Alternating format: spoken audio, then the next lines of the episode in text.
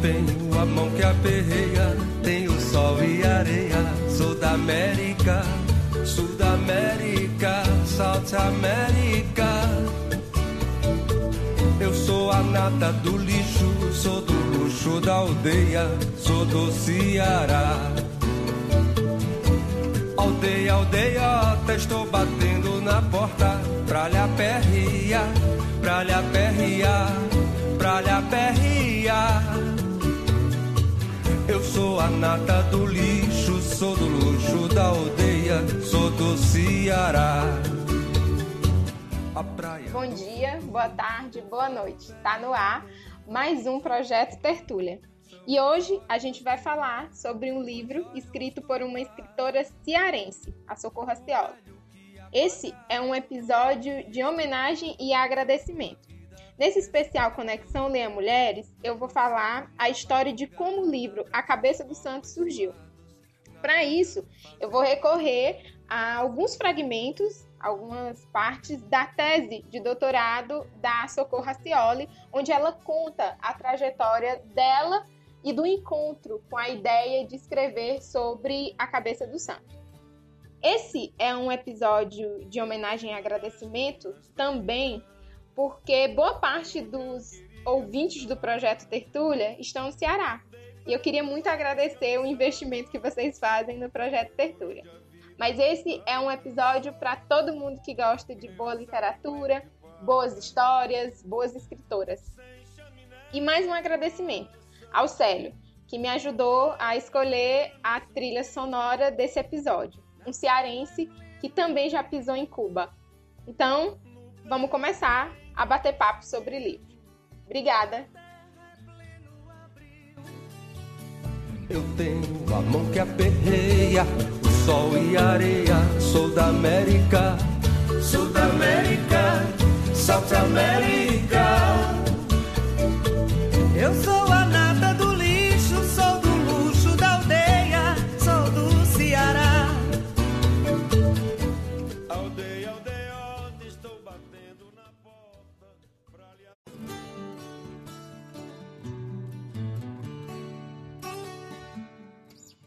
Em sua tese de doutorado, Socorro Racioli escreveu: No meu percurso, o fantasma do querer escrever aparece de forma definitiva no ano de 2006, quando tomei a difícil decisão de tentar viver de literatura.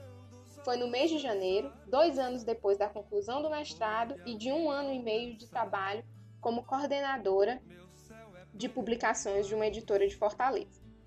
Eu estava ciente das dificuldades, se é difícil ser escritor no Brasil, em Fortaleza beira a impossibilidade. Olhando ao redor, quase ninguém conseguiu. Em 2004, publiquei um ensaio biográfico sobre Raquel de Queiroz, publicado pelas edições Demócrito Rocha. Após nove meses de mergulho, na, de mergulho na vida dessa cearense, que sim, conseguiu um espaço legítimo na literatura brasileira. Não há nada no estilo de Raquel que me interessasse perseguir ou usar como espelho. Sempre considerei sua biografia muito mais fascinante que a própria obra e conhecer esse percurso meticulosamente deixou claro que eu precisava buscar um caminho profissional onde há profissionalismo. Há tempos eu começara a reunir em um caderno todas as possibilidades de ideias e temas que renderiam futuros livros, um alimento para o fantasma do querer escrever. A fonte de temas era às vezes a própria vida, conversas com os amigos, com estranhos. Mas as melhores ideias sempre estiveram nas notícias de jornal. Adquiri o hábito de colecionar recortes com temas ou fotos instigantes onde eu conseguia vislumbrar fatos ou possibilidades de narrativas. Talvez a maior descoberta desse momento foi a de que a literatura não se faz somente de imaginação. Corrijo, eu não conseguia fazer boa literatura somente com a imaginação. Faltavam recursos, faltava para mim uma orientação para transformar a profusão incessante de ideias, diálogos e imagens em um corpo coeso, em um texto, em uma história. É o que se aprende nos cursos de escrita criativa. Descobri e o mundo está cheio deles, mas todos longe de mim. Teria que ser um estudo autodidata naquele momento. Minha primeira fonte de pesquisa foi o livro Como Contar um Conto de Gabriel Garcia Marques, que eu comprara anos antes, por impulso, porque estava barato e porque eu gostava do autor. Eu esperava encontrar um manual, algo como uma orientação pragmática de escrita que me ajudasse a dar ordem no impulso criativo, forte o suficiente para dominar todas as minhas decisões pessoais e profissionais do momento. Como contar um conto era muito maior que isso. Eu tenho a mão que aperreia, tenho sol e areia, sou da América, Sul da América, South América.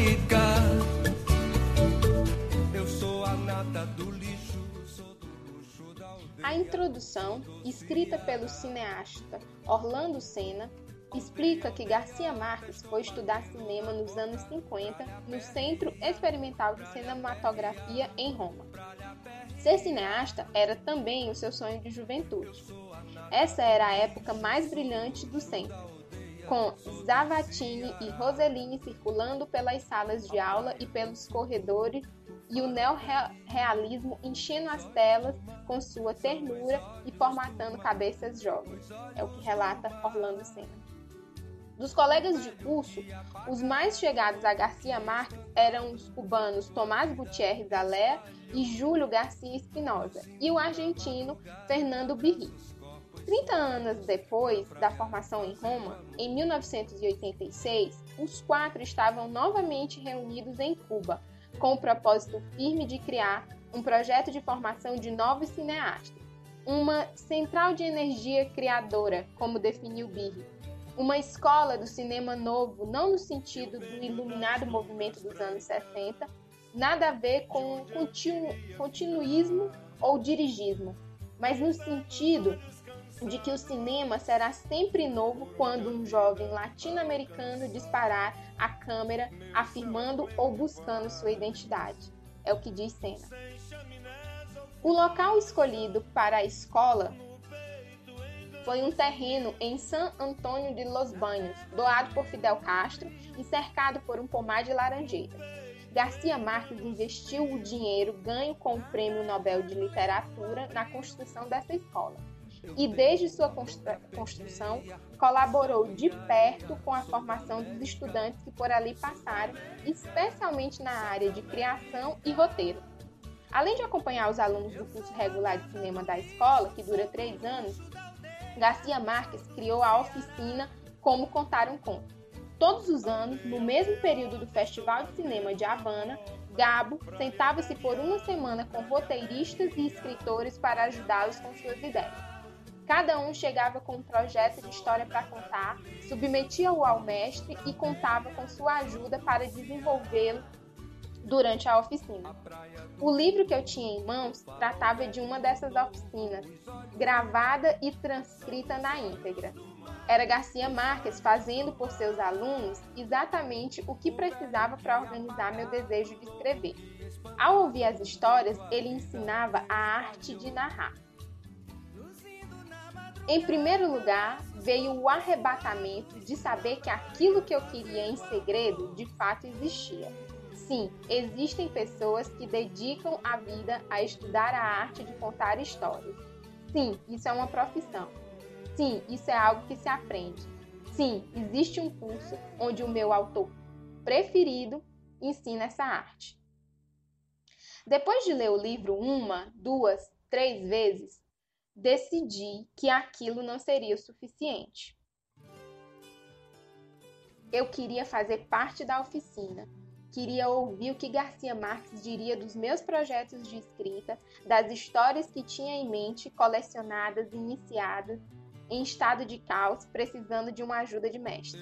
Eu era então uma escritora cearense de 31 anos, morando em Fortaleza, com cinco livros publicados por uma editora local e um outro por uma pequena editora de São Paulo, um mestrado e alguns prêmios de pouca repercussão no currículo dedicada à literatura infantil. Nada disso levaria a crer que eu pudesse conseguir uma vaga na oficina. não fosse uma intuição arrebatadora de que aquela era a minha única saída. Em janeiro de 2006, entrei no site da Escola de Cine e TV de Santo Antônio de los Banhos. Procurei um e-mail geral e pedi informações sobre a oficina de Garcia Marques. Imaginei que fosse paga e muito cara, mas sabia que aconteceria em dezembro. Eu teria 11 meses para trabalhar e conseguir o dinheiro necessário. As coisas pareciam possíveis. A resposta não demorou a chegar. Um secretário administrativo agradecia pelo meu interesse na oficina, mas comunicava que era um curso para convidados pessoais de Garcia Marques. Não havia inscrição ou processo seletivo. Eram pessoas escolhidas por ele, indicadas pelo seu círculo de amizade. Trocando em dolorosos miúdos, eu não tinha a menor chance. Não conhecia ninguém que o conhecesse, não tinha contato na área de cinema em lugar nenhum do mundo. De janeiro a outubro de 2006, procurei na memória todas as pessoas que conheci na vida que pudessem indicar uma mínima esperança. Nada. Algumas pessoas confessavam que já tinham tentado para elas mesmas sem sucesso. Os eleitos são filhos, parentes, amigos de pessoas ligadas diretamente ao Gabo no eixo México, Colômbia, Cuba, um universo do qual eu não fazia parte. Eu venho das dunas brancas, da onde eu queria ficar, deitando os olhos cansados.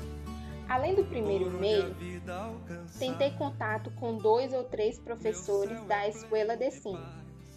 Todos respondiam muito amavelmente, a mesma coisa, a mesmíssima desesperança. Em outubro, eu percebi que estava tentando há 10 meses e que não havia mais o que fazer. Entrei no site da escola disposta a um ritual de despedida, mas encontrei um endereço que eu não tinha visto antes da coordenadora acadêmica Maria Júlia Grilo Tadeu.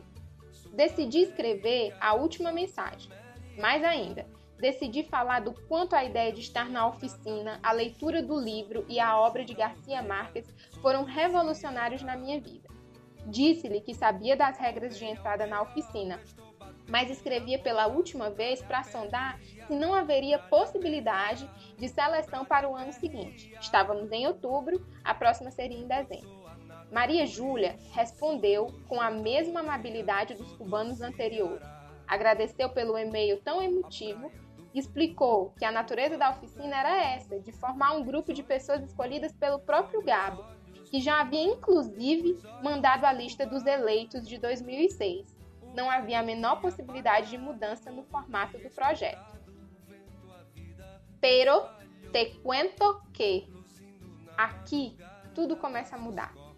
Imaginei que ela me ofereceria uma outra oficina de roteiros com outro professor Sei que a escola é plena de cursos de verão e outros projetos.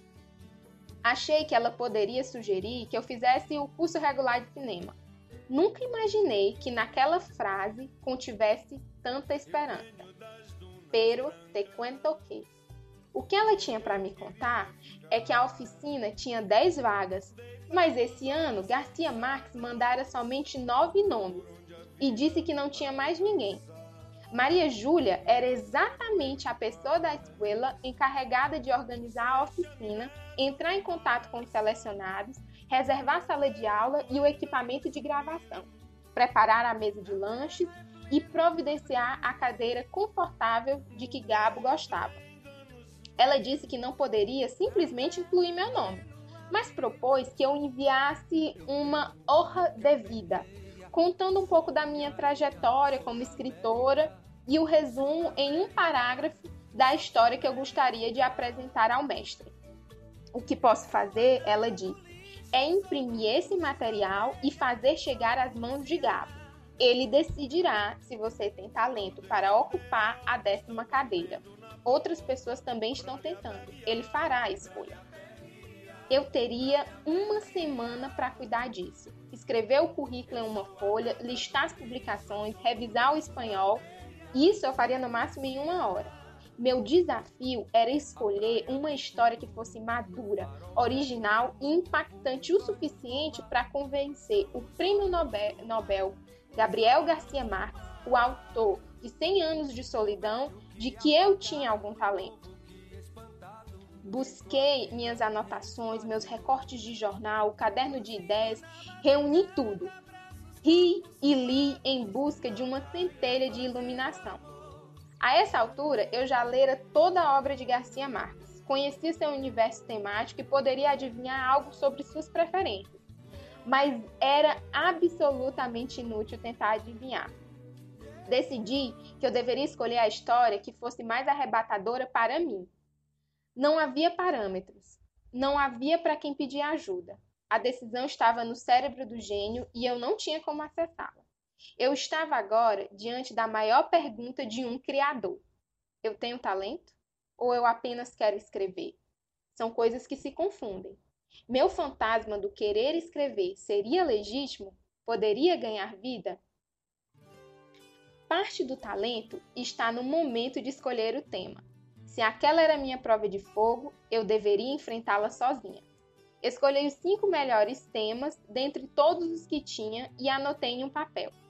Examinei todos de novo e decidi optar pelo que me sinalizasse um potencial maior de deixar de ser ideia para ser história.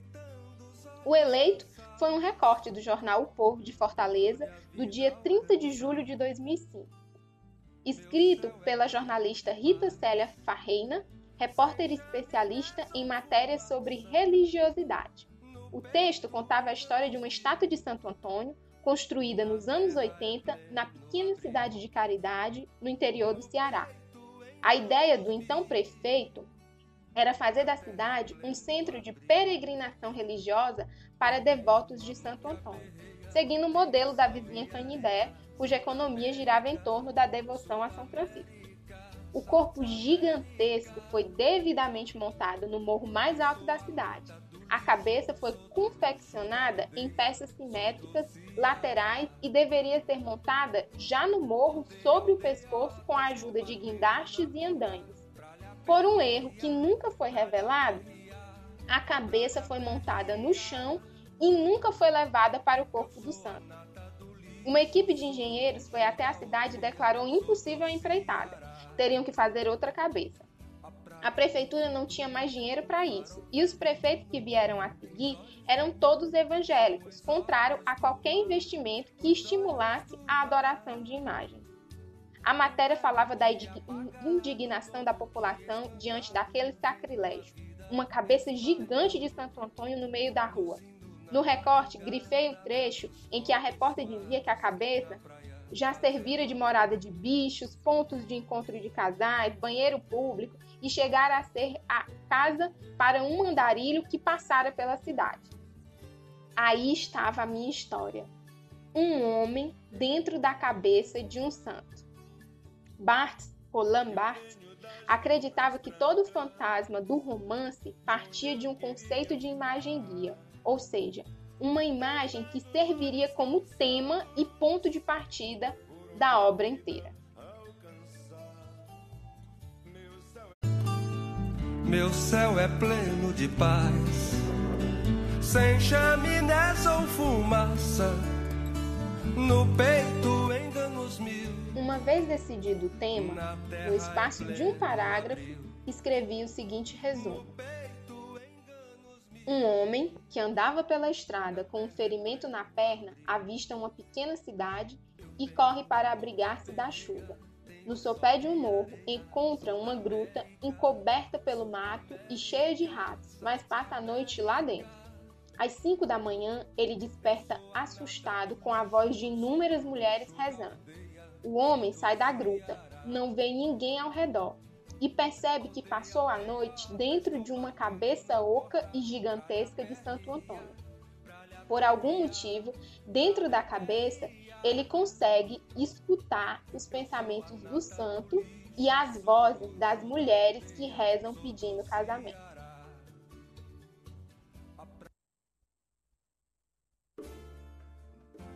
A resposta veio um mês depois em um cordial e-mail da mesma Maria Júlia, dizendo que Gabo me escolhera para a oficina. De primeiro, a 12 de dezembro, fiquei hospedada em um dos apartamentos da Escola de Cine e TV de Santo Antônio de los Banhos. A oficina aconteceu no período de 4 a 8 de dezembro, das 9 da manhã às 2 da tarde. Conheci os demais colegas antes de o curso começar. Dividi apartamento com uma colombiana que escreve novelas para a TV em Bogotá. Era amiga da filha de Maruja Pachon, personagem principal do livro Notícia de um Sequestro e amiga pessoal de Gabo. O outro colombiano era filho de uma amiga de Mercedes, esposa de Gabo.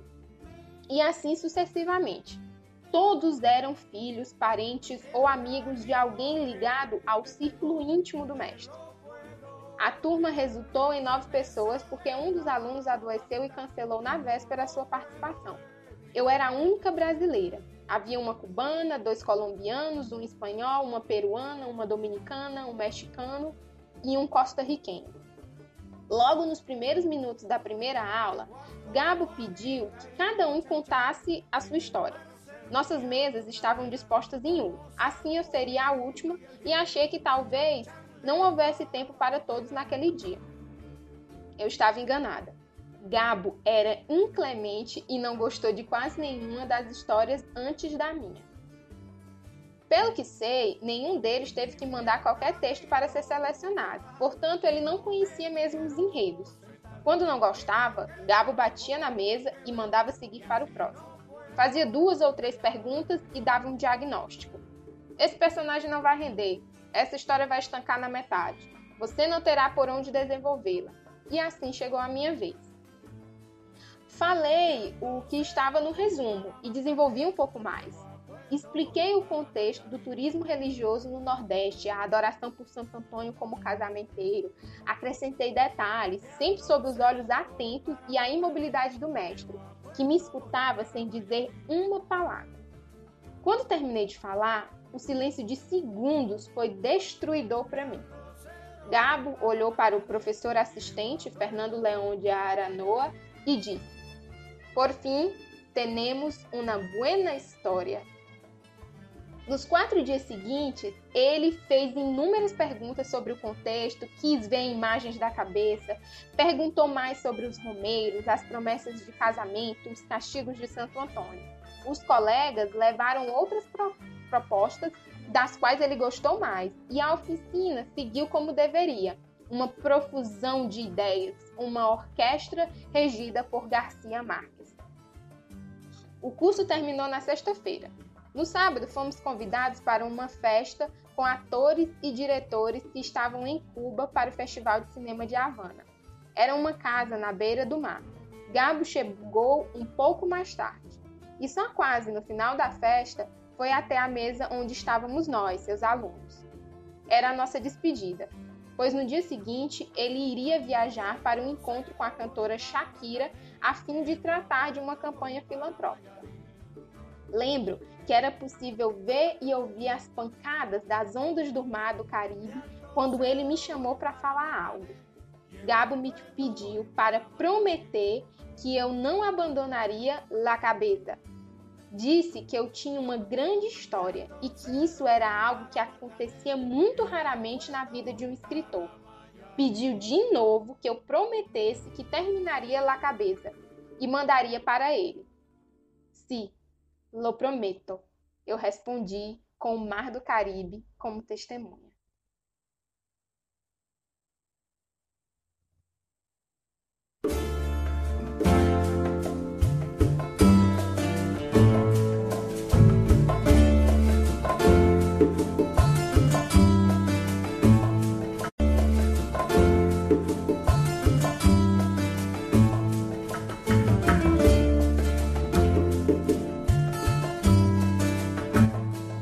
História que eu contei até agora é uma parte de como a, como a Socorro Racioli conta o processo criativo do livro A Cabeça do Santo.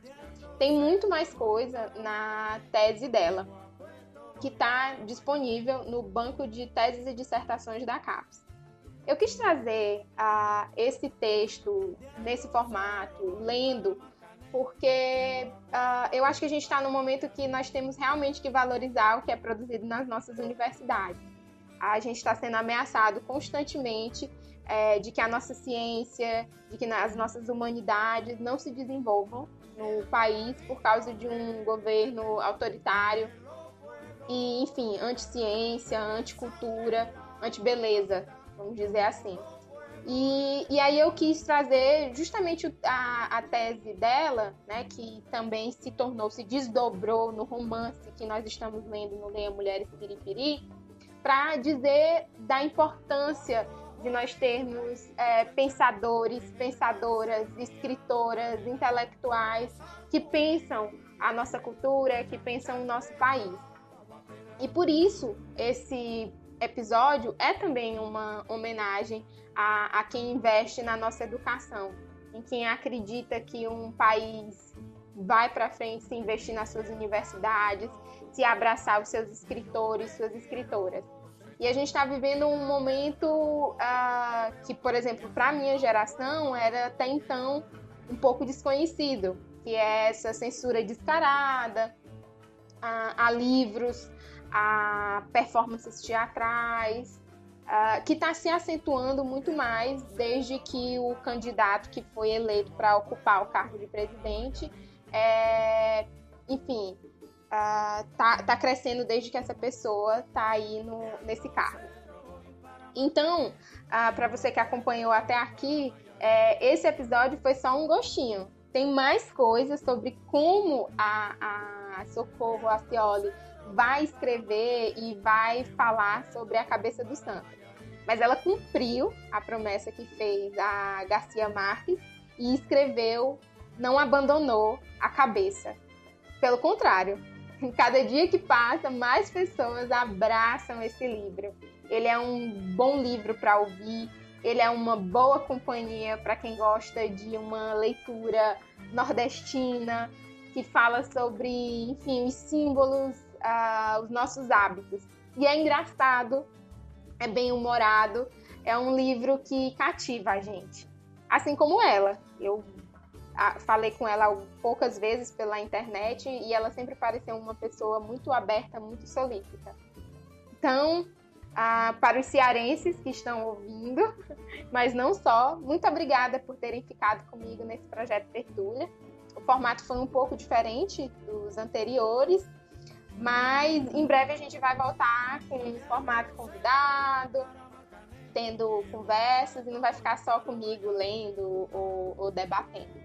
Se você não, não leu o livro, é, ele está com um preço muito bom na, na estante virtual, vale a pena dar uma olhada e comprar, né? E procurar também nas livrarias, tensionar mesmo essa procura, perguntar é, se tem, se vão pedir, porque assim a gente vai movimentando e valorizando a, o mercado para as nossas escritoras. Então é isso. Obrigada mais uma vez e eu espero que vocês tenham gostado da história de como o livro surge. Mas eu espero mais ainda que vocês leiam o livro. E é isso. Até a próxima!